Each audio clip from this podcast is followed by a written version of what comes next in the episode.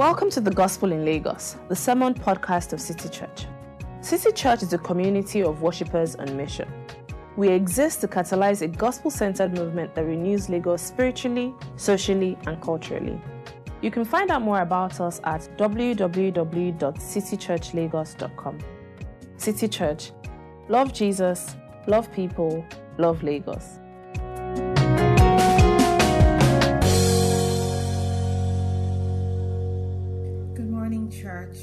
Our Bible reading for today is taken from various passages in the book of Genesis, chapters 1 to 4, and then chapter 6 as displayed on your screen. At the end of this reading, I will say, This is the word of the Lord. Kindly respond by saying, Thanks be to God. Genesis chapter 1. In the beginning, God created the heavens and the earth.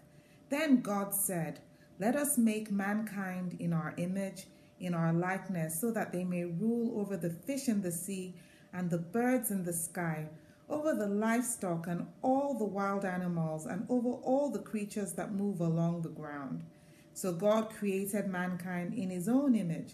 In the image of God, he created them.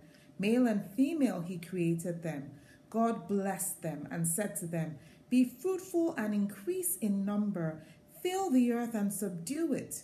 Rule over the fish in the sea and the birds in the sky, and over every living creature that moves on the ground. Chapter 2 The Lord God took the man and put him in the Garden of Eden to work it and take care of it. Chapter 3 When the woman saw that the fruit of the tree was good for food and pleasing to the eye, and also desirable for gaining wisdom, she took some and ate it. She also gave some to her husband who was with her, and he ate it. Then the eyes of both of them were opened, and they realized they were naked. So they sewed fig leaves together and made coverings for themselves. Chapter 4 Cain made love to his wife, and she became pregnant and gave birth to Enoch. Cain was then building a city, and he named it after his son Enoch.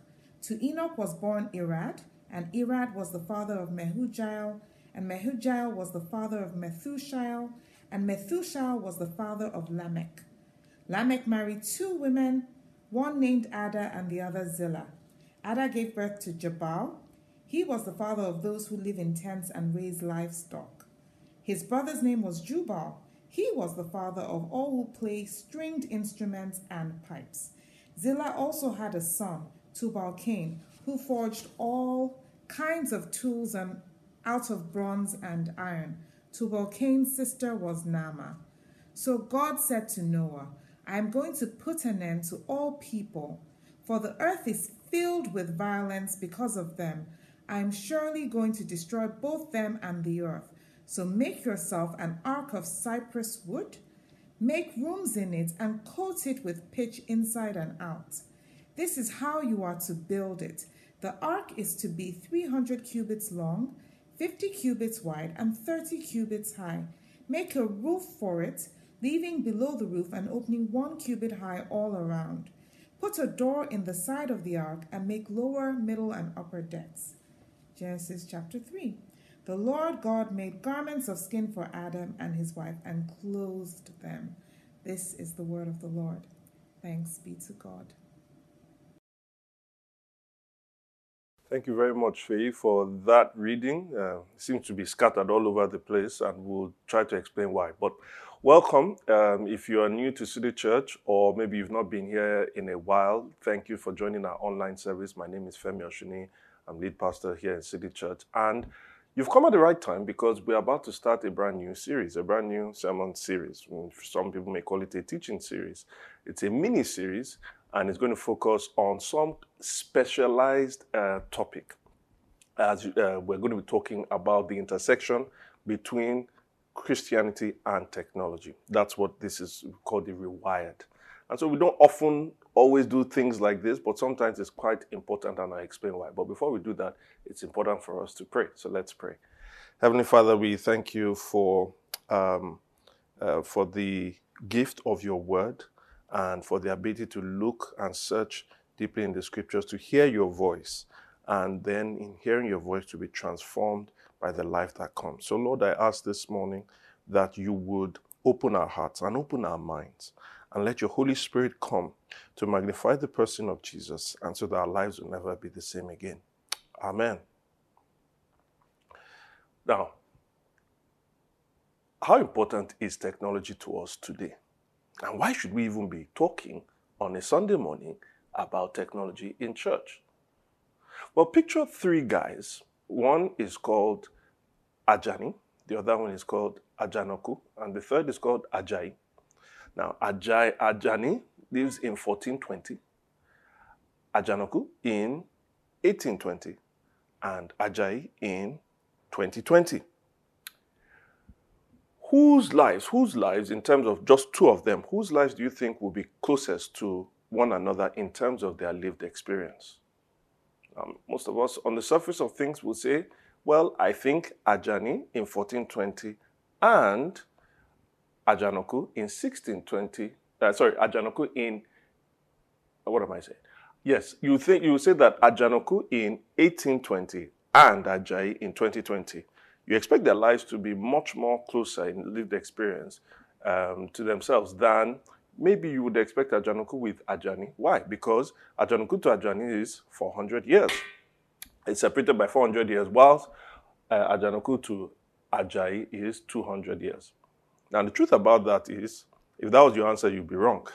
You'll be wrong. And that's because of the kind of technological advancement that we've had in the last 200 years.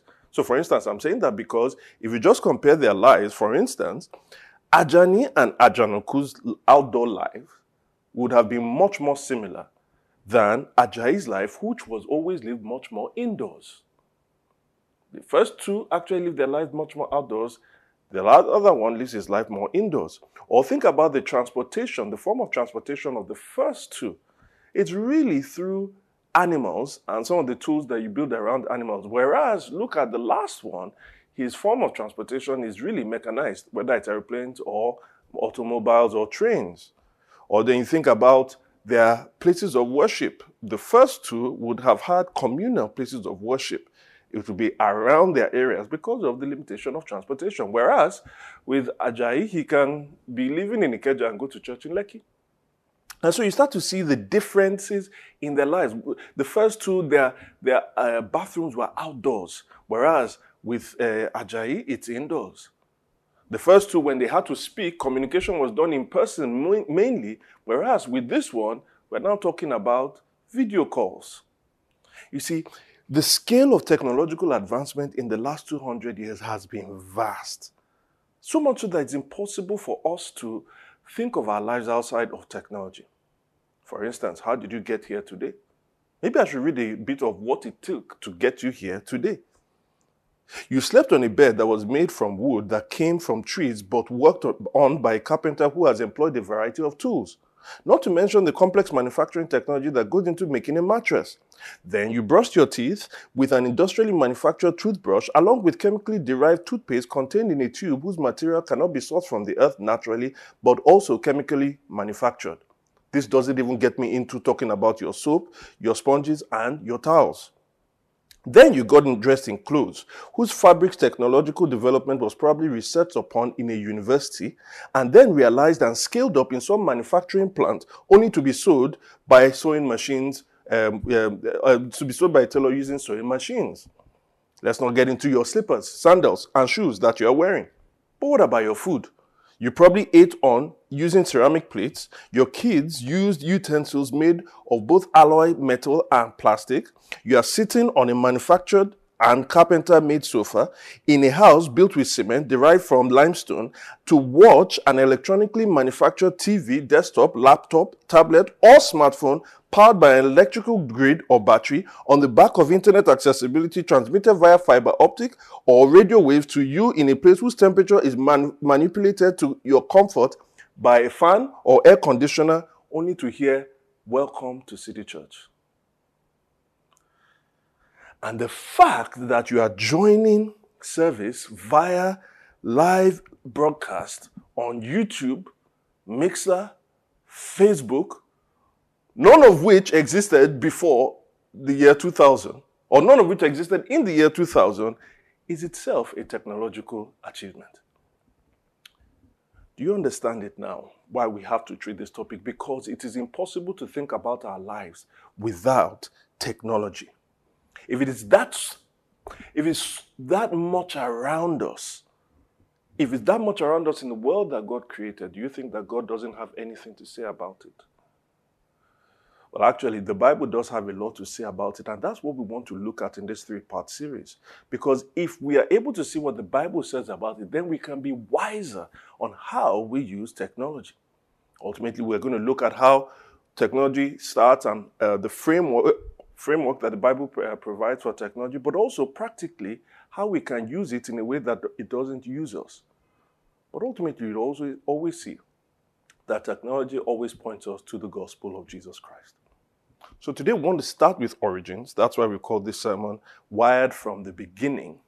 And we'll be looking largely just in the first six chapters of the Bible, first six chapters of Genesis.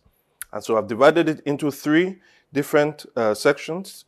We called it technological origins, technological malfunction, and technological upgrade.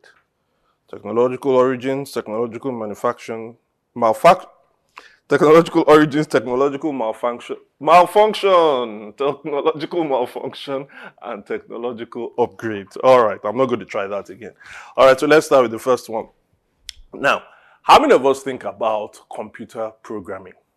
You see, if you've not, think again, because a lot of the things that you run on your life is really based on some kind of computer program or the other, the, the device that, you're, you're using and the app that is um, uh, enabling you to watch it on that device, all of them are running on some kind of computer programs. Now, Hello World is the way most people who have developed um, um, uh, a new computer program announce the coming of that uh, program into the, into the world. And so on your screen, you probably see how Hello World was written is, uh, first, maybe in uh, a language called Java, another one called PHP, right? But the fascinating thing about computer language is really what? Essentially, a computer programmer is developing working tools through nothing else but words. He creates working tools, or she creates working tools through nothing else but words. What does that remind you of? Well, in the very first chapter and the beginning of the book of Genesis, we find a God who creates things out of nothing using what? Words. In the beginning, God created the heavens and the earth, and then we find in verse 3 that God said, Let there be light. And the first day, the second day, God kept on saying, and each time He was saying, eventually it led to something being created. In other words, God Himself is the ultimate inspiration for technology, or let's say for computer programmers. Because unlike them, who still need a computer, a laptop to be able to do that, and they need electricity through the battery or electrical grid, God actually, with words, created something out of nothing. And on the sixth day, God then said again he wanted to create something else. What did he want to create in verse 26? He said, Let us make mankind in our image, in our likeness, so that they may rule over the fish in the sea and birds in the sky, over the livestock and all the wild animals, over all the creatures that move along the ground. So God created mankind in his image. In the image of God, he created them. Male and female, he created them. Notice what it says in verse 26 and 27 that human beings are created in God's image. Now, to be created in God's image means that we reflect God. Now, we reflect God in at least four different things this text shows us, especially in verse 26. Notice it says, Let us, let us, so there's a community. In that regard, we reflect God in our relatability, in how we relate with one another. Let us. And then in verse, uh, then secondly, he says, let us make mankind so that, so that. So there was a purpose for which he created mankind. In other words, he was thinking about how, uh, the, the, the, the reason why he was creating them. So not only do we reflect God in our relating, we also reflect God in our thinking. Then third, he says that so that they may rule, they may rule over. In other translations, it says that may, they may have dominion. God is the king of the universe, but those who reflect his image, he has put there in this world to be able to rule. And then finally, he says, Let us make. Let us make. In other words, God created, and those he created eventually will reflect him in the fact that they themselves create. Now, they don't create something out of nothing. We don't have that ability. But we create derivatively. In other words, God has given us the raw materials of this world, and He's saying, make more of it than what I gave you. In verse 28, He says to him, He says, Be fruitful. God bless them and said to them, Be fruitful and increase in number. Fill the earth and subdue it. Fill the earth and then subdue it. Make more of it than I have given to you. That's why in 2 verse 15, it says, God took the man and put him in the Garden of Eden to work it and take care of it. In the NASB translation, it says, to cultivate it and to keep it. God wants us to cultivate this raw material of this world into something that is more than what we just see. That is how we reflect God. And so when we create, the theologian Stanley Grant says that we create four different kinds of things. We create things, we create images, we create uh, um, uh, rituals, and we create languages. What do I mean by things? We create things. Things are physical objects just like bridges that help us, you know, bridge one place to the other, cars, utensils, pencils, those are things. What about images? Images are objects representing um, that represent things that we, we, we see. So, for instance, uh, traffic light is representing how we want to organize um, uh, how we move traffic. Logos, brand logos, emojis. And then what are rituals? Rituals are really what we do with the images and the things. It's the, it's the rhythm, the, the, the, the rhythmic life that we create with the images and the things. So, for instance, when we create the thing of a toothbrush and toothpaste, right, and what they represent, we then create a, a pattern whereby we brush our teeth every morning and hopefully every evening. When we plant and we harvest, these are rituals. The way we develop how to cook, these are rituals. And then the final thing is language. What is language? Well, language is then what's made, what we make to communicate the meaning of other of the other three. Now, if you notice, if you get into any place, you would notice that they have what we call a culture. What really is a culture? A culture is, you can see a culture through three different things. When you get into this place, you say, well, this represents who these people are, their identity you start to see certain things. Like, this represents who these people are, their identity. But also, you find out that um, you look at this is what is important to these people, their value. And this is how these people express themselves, their meaning. Identity, value, meaning. Why have I said those three things? Here's the reason why. Those four things that we create the things, the images, the rituals, and the language, when you accumulate them together among many people, what you will see is the, what's important to them, their values, what uh, represents them, their identity, but also how they express themselves, their meaning. When you put all of these things together, we have what you call culture. And really, the culture is really the expression of what, what, what means something to these people, what, uh, what is valuable to these people, but it is seen through the things that they create. Don't forget that the whole basis of um, um, our reflection of God in um, our creativity is to make more of the world that God has given to us. But ultimately, when we continue to do that, that eventually leads to us making culture. That's why some people have said uh, Genesis 1 26, 28 is the cultural mandate. Go and make culture if you like, in summary, because you are created in my image.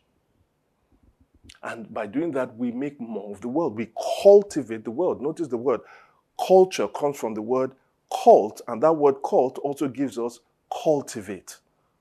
We're able to bring medical, uh, we're able to bring medical pills out of herbs. We're able to bring cement out of limestone, garri out of cassava, silicon or microchips out of silicon when we make more of the world. Where am I going with this? And where does this, where does technology fit into all of this? Because really, you should ask the question what is technology? Well, technology sits between that raw creation of God and the thing we are trying to create for a particular purpose. It sits between that raw creation of God and the thing we are trying to create for a particular purpose. A guy called John Dyer, John Dyer and his book, From Garden to the City, really has inspired my thinking on this. He says it is the technology is the human activity of using tools to transform God's creation for practical purposes. The human activity of using tools to transform God's creation for practical purposes. Have you seen what it is there? Technology is what we use to transform. We want to transform something. God says, Go and make more of the world. How are you going to make more of the world? It is when you transform the world. What do you use to transform it? Technology. So, for instance, take a wall, a wall, and you take a hammer and you drive the ham- uh, a nail into that wall. What have you done? You've transformed that wall. Because now the wall has a hole that was not there prior to when you drove that nail into it. But what are you using that hole for? Well, you're using it to put a nail inside, and now you can hang a painting or you can hang a clock on it. The practical purpose was to put that painting on the clock. What you had as your raw material was the wall. What was the technology? The hammer, using the hammer to drive the nail through it. The hammer became that technological tool. And so we're seeing more and more of transformation of the world through technology. Are you still with me? Still hanging there. I hope it's not become too theoretical. Because I want you to see something very important in verse, verse 28. Because in verse 28, notice it says, in the blessing, because God blessed them, but God then said to them, Be fruitful and increase in number. Fill the earth and subdue it. Fruitful and increase in number, fill the earth and subdue it. So you notice something that the fruitfulness and the increase of the human population is also linked to its subduing of the earth. In other words, the increase should lead to more cultivation, but for you to achieve more of that cultivation, you need more innovation. With more increase, you can have more cultivation of the world, but for you to have more cultivation of the world where there's increase, you need what? More innovation or more technological innovation. Now, the evidence of this, let me tell you um, just a little bit of technological history. In 16, 1650, at the time of uh, when the world was in the year of 1650, much of human history in terms of technological development had not been big. It had not been huge. In fact it had really been a it had really been flat. It, you know there, there are some developments here and there but much of human history had not seen any huge revolution. Now almost 200 years before that you had gutenberg's uh, i think 1440 gutenberg's uh, printing press. But before that but after that nothing huge. But then a turning point came in 1650 because between 1650 and 1850, I want to give you three different periods.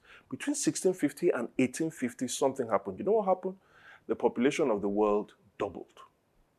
And in that same period, what had happened was because of Gutenberg's uh, printing press, more books were now being published.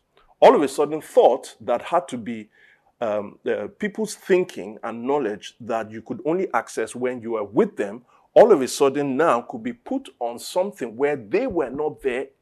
Uh, it could be put on something, their thoughts could be put on material, and that was now independent of their presence. And in the same period as well, there were improvements in shipping. And so transportation became more efficient and more effective. What do you think then happened? Along with the printing press, more people writing, and now all of a sudden, knowledge is being, uh, uh, the uh, uh, books are being written and being produced, and now there's more transportation, there was more sharing of knowledge, an increase in sharing of knowledge. And as we fast forward within the later period of, of 1650 to 1850, was what we then call the Industrial Revolution where machines, big machines, powerful machines, some of which you can see on your screen, right, were now created to replicate the mechanized human behavior, but to amplify it. It was replicating what we do with our hands, replicating what we do with our legs, but all of a sudden now it's on larger scales. And this then led to the production of goods at speeds and quantities that had never been seen before. You know the result of that? the mortality rate was cut. And because the mortality rate, as in the rate at which people died, was brought down, the human population also grew. And as the human population grew, so did wealth as well. Before, when somebody had to paint, could take two years to paint for you, all of a sudden now that same painting could be done in two hours by machines. Everything changed. 1650, over 200 years, the, the population doubled, and there was more subduing and cultivation of the world. The next period was from 1850 to 1950. Do you know what happened in that period to the world's population? It doubled. It doubled. And now, what was being replicated of human beings was no longer the mechanized behavior, which is our legs, arms, and all of those things. What was being replicated were our senses.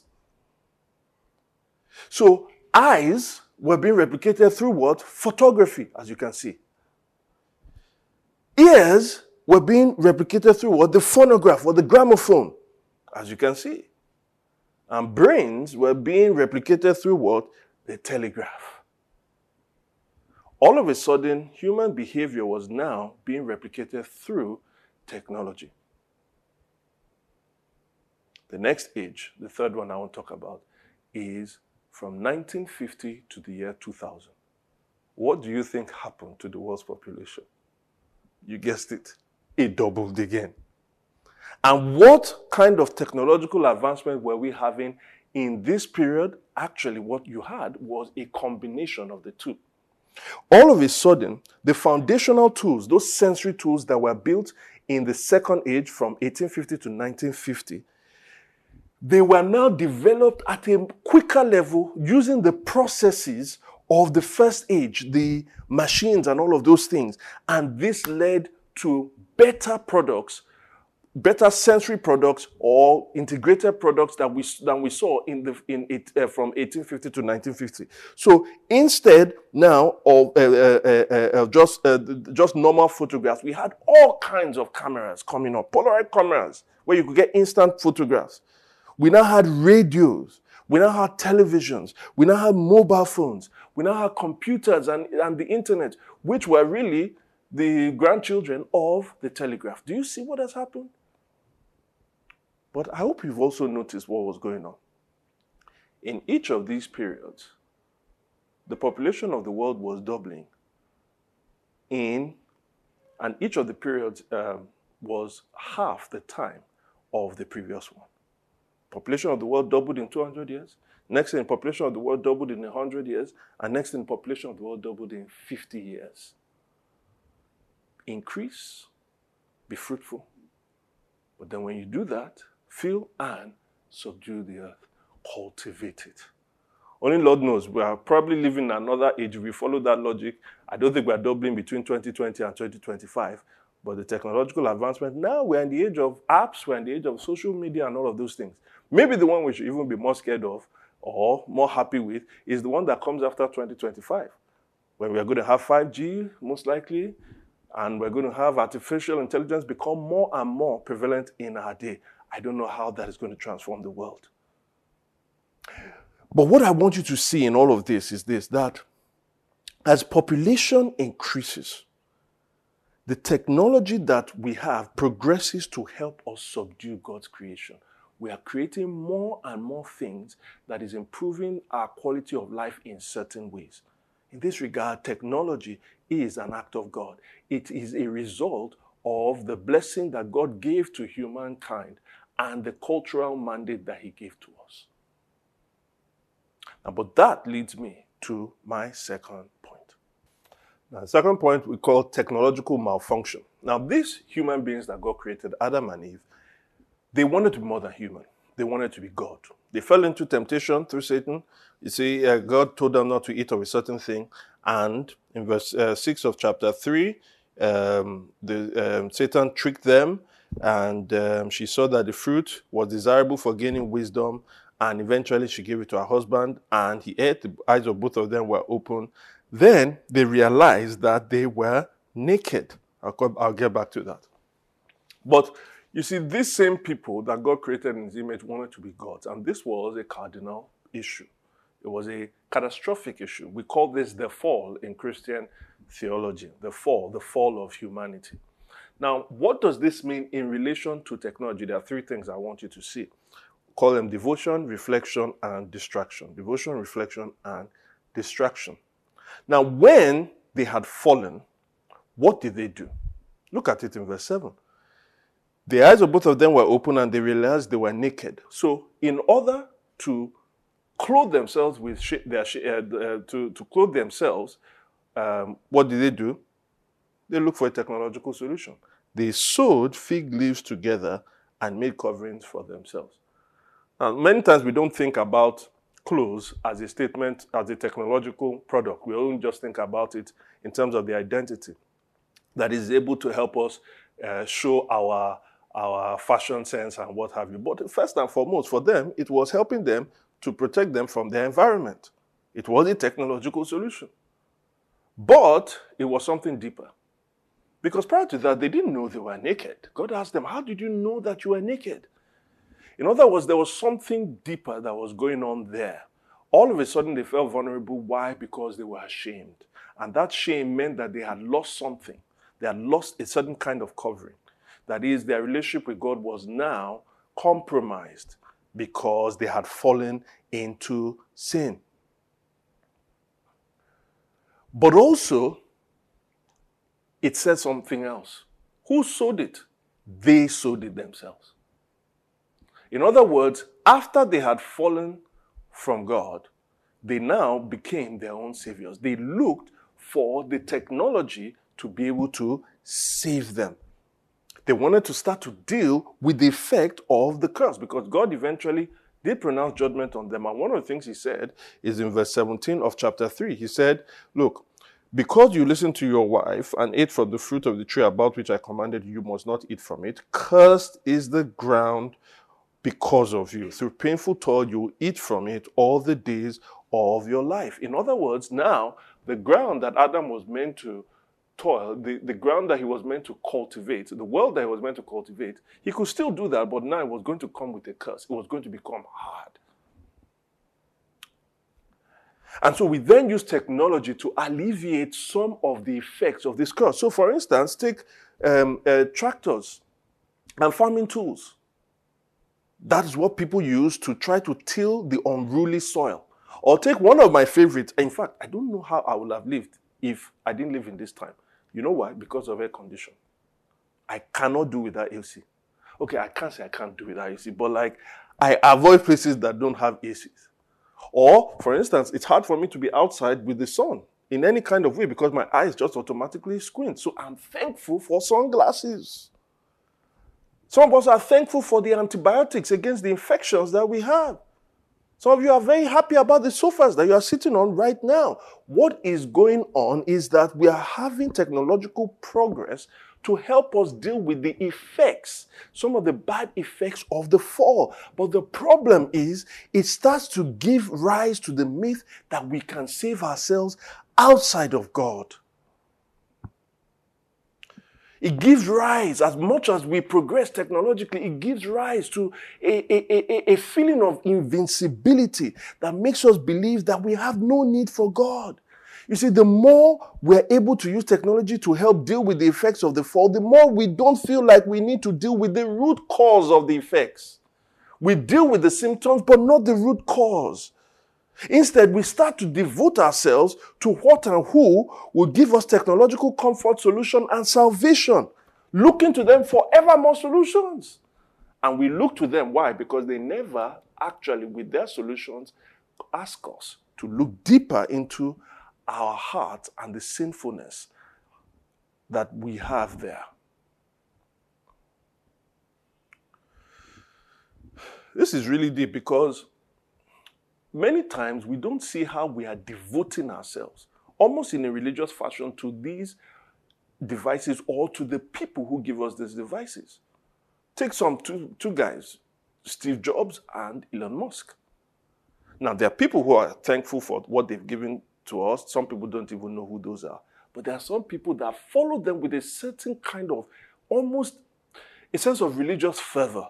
Some people liken Steve Jobs coming down with the iPad as Moses coming down uh, with the tablets. You know, this was the new tablet when Steve Jobs just presented it. These are the tablets that are going to take us into the new world.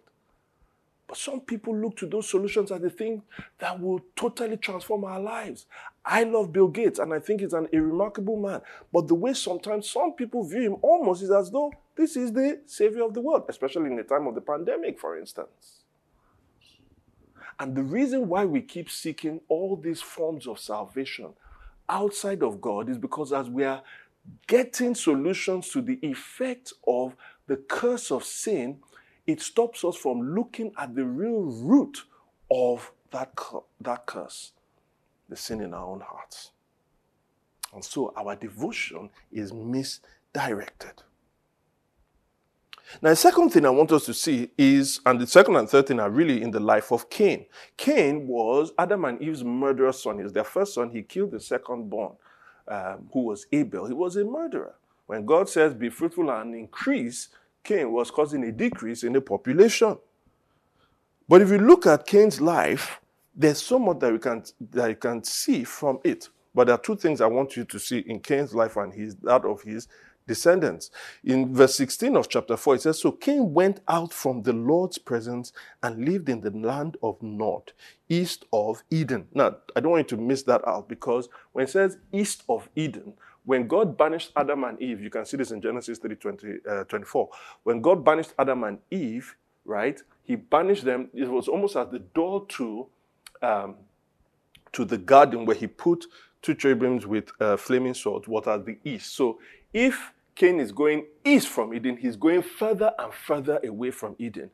And that was where Adam and Eve met with God. In other words, dwelling in the land of Nod was a reflection of the fact that Cain was going further and further away from God. And when he did that, do you know what he did in verse 17? Cain made love to his wife and she became pregnant and gave birth to a son, Enoch. Cain was then building a city and he named it after Enoch, his son, Enoch. In other words, when Cain left the presence of God, what did he do? As he was moving away from the garden, he created his own alternative garden, a city. What did it, what was the city to him? It was a place of technological advancement that reflected but also facilitated his further isolation from God. It reflected his isolation from God, but facilitated a further isolation from God. What do I mean? All right, let's break that down. In his descendants, you see in verses 18 to 22, but I'm only just going to read from verse 20. Adah gave birth to Jab, uh, Jabal. He was the father of those who lived in tents and raised livestock. His brother's name was Jubal. He was the father of all who played string instruments and pipes. Zillah also had a son, Tubal Cain, who forged all kinds of tools out of bronze and iron. Tubal Cain's sister was Naamah you can read the rest. But notice what happened that in this city, as Cain's generations, uh, uh, as Cain's descendants continued to multiply, we saw the building almost like a a technological revolution, right? The building of animal husbandry, the arts and music, and technology, food, entertainment, and tools. That's what you see in culture, isn't it? So the fact that we are broken by sin doesn't mean that we will not make things. That doesn't mean we won't reflect God's image. We still continue to create. As you can see in Cain's wicked and murderous uh, uh, lineage, they still created things. And so the fact that people do not believe in God doesn't mean that they're not capable of doing extraordinary things. However, Cain named that city not in honor of God, but in honor of his son. In other words, the building of the city reflected Cain's lostness from God. But as I will also say, that it also became the means to ensure he kept being distracted from God. Let me give you an example of these two. Some of the technological things that we have created reflect our lostness from God. I don't know how many of us have know what is called the pill, the morning after pill. Well, the morning after pill is basically a technological uh, uh, uh, uh, uh product that shows us how lost we are from God. What is it used for? It is used for the people who have had sex and maybe they wanted to have unprotected sex. And they want to deal with an embryo that has then been formed. Now, as Christians, we believe that the embryo itself has human life. It has human life. We don't know when personhood starts and all that, but we know human life has started.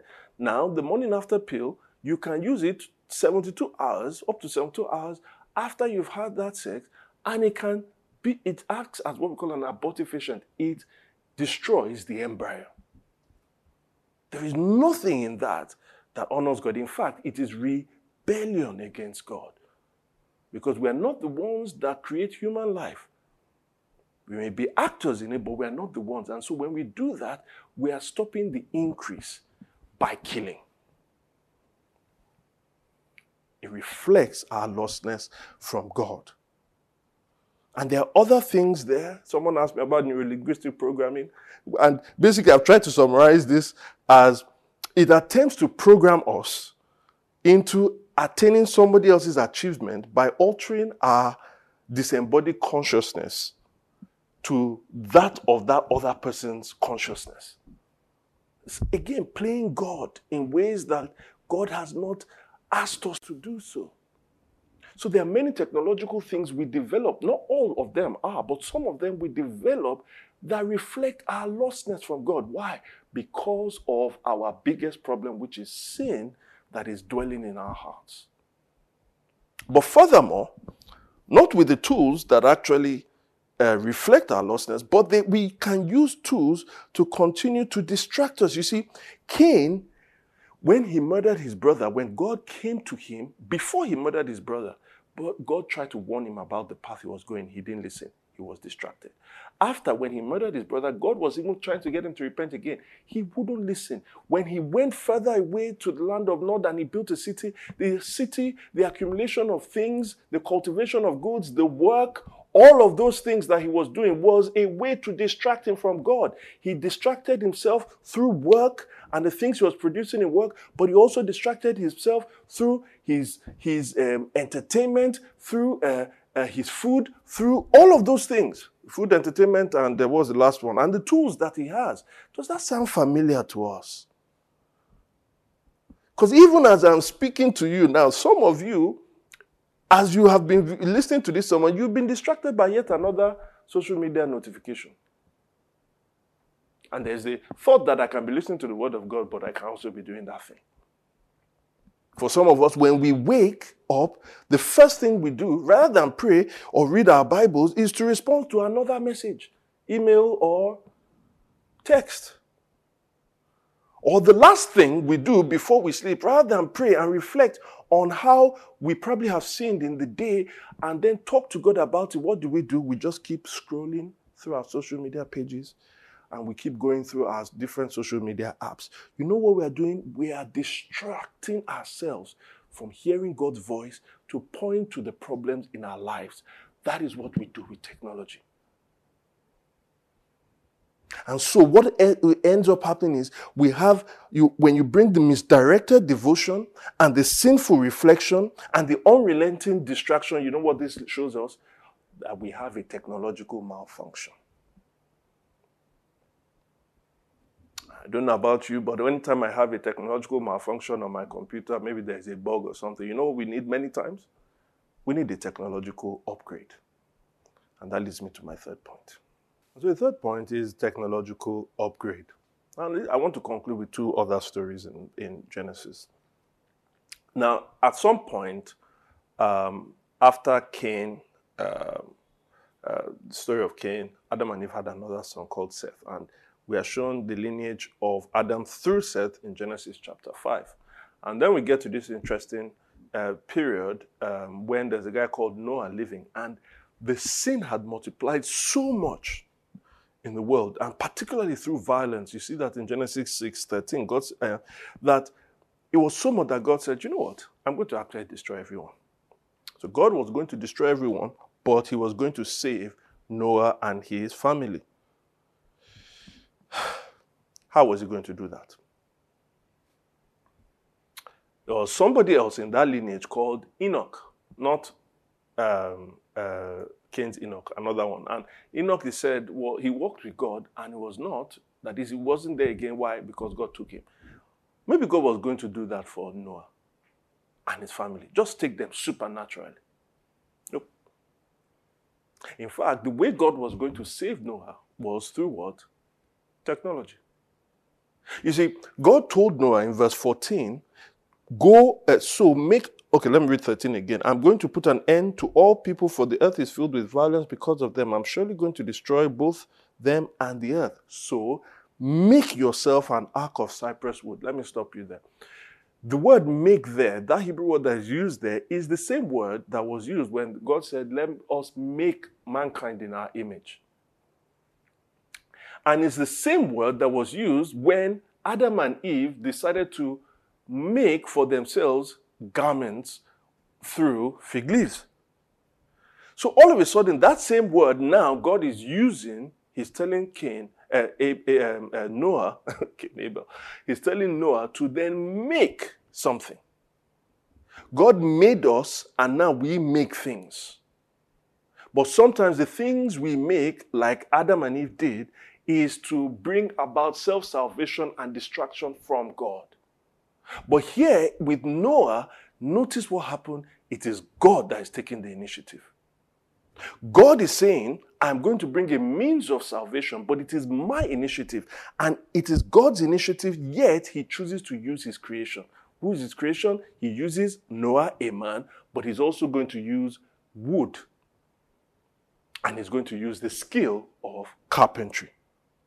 God is so involved in this that he gives Noah the proportions. He tells him all of those things. You can see it in verse 14, 15. He's so involved in the detail that he even tells him what kind of sealant, what kind of sealer to use to, you know, seal the wood so that water doesn't come in.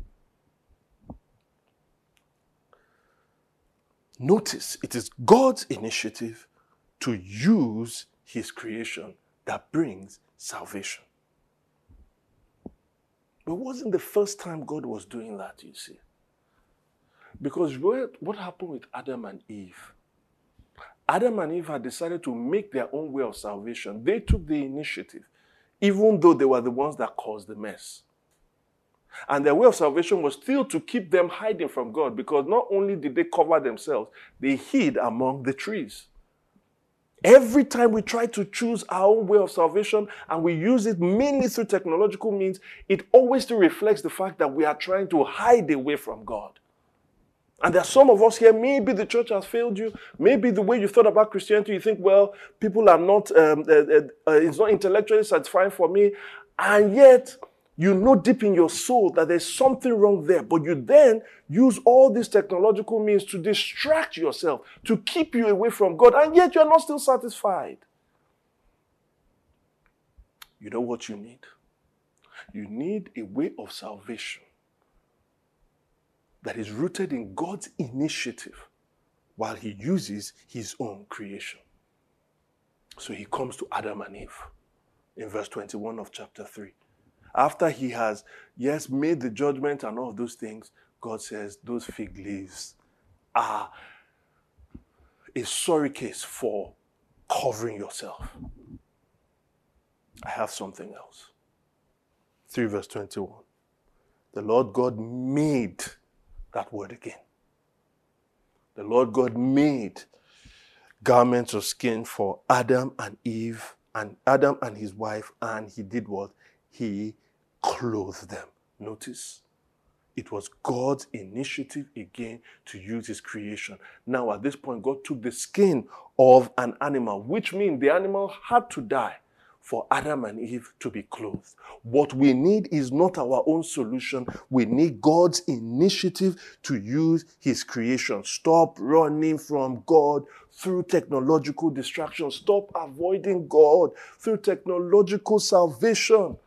Because though your technology can provide you with the alleviation of sin's curse, it can never provide you salvation from sin's consequence. We need God's own redemptive technological solution. No, it wasn't what he gave Adam and Eve. Neither was it for Noah, because though those things saved them from physical death, they weren't the main source of salvation to deal with our greatest need. No, they were pointing to another thing. Because think about it. How did God save Noah and his family? In one sense, it's very simple. We don't know what Noah's occupation was before then, but we certainly knew what Noah was doing after then. Noah was a carpenter. And the means of technology was carpentry by building the ark. And this was pointing to God's ultimate means of salvation. When God wanted to save us, humanity, from the sin in our lives and the consequences of that sin, you know what He did? He chose a carpenter. And He used carpentry. You see, Jesus was God who came into this world, and the father that raised him was a carpenter, Joseph. And up until Jesus himself was referred to as the carpenter. And the means of salvation was Jesus on a work of carpentry, the cross. No, it wasn't a work of carpentry that he made in his physical life. It was made by Romans. It was a form of carpentry that was not meant to beautify someone's house, it was meant to dishonor the person that was put on it while they died. And you're wondering how come Jesus was put and hung as a criminal with so much shame? It was because of you. Because notice that God was telling Adam and Eve that the fig leaves that you are used to clothe yourself cannot really clothe your shame. I will give you something else in anticipation of the thing that will finally take your shame away. That was the cross of Christ. Because, like God clothing Adam and Eve's shame with a dead animal skin, Jesus was uncovered by our shame in his death so that he can cover us with his majesty in his resurrection. God ultimately doesn't say, because we use technology for all the wrong things that I'm going to dispense with it. He says, I'm going to come into this world and I'll use my own chosen means of technology to bring you the greatest thing that you need to be restored back to me. Listen to me. Your restlessness can end, your guilt can be pardoned, your shame can be covered. Turn to Jesus. It's Jesus that not only saves us through God's own chosen technological means, but He then helps us to rethink how we use technology. Now, I'm going to be looking at that in the next two uh, teachings, but today I just hope that we see God's grand plan, how we are wired to create technology, but also how our sin rewires us to use the technology in a wrong way, but how God, through Christ, can rewire us one more time through His own means of technology so that we can have a new lens of looking at it. For listening to the Gospel in Lagos. We pray you've been blessed by this message. To learn more about City Church, visit www.citychurchlagos.com. City Church. Love Jesus, love people, love Lagos.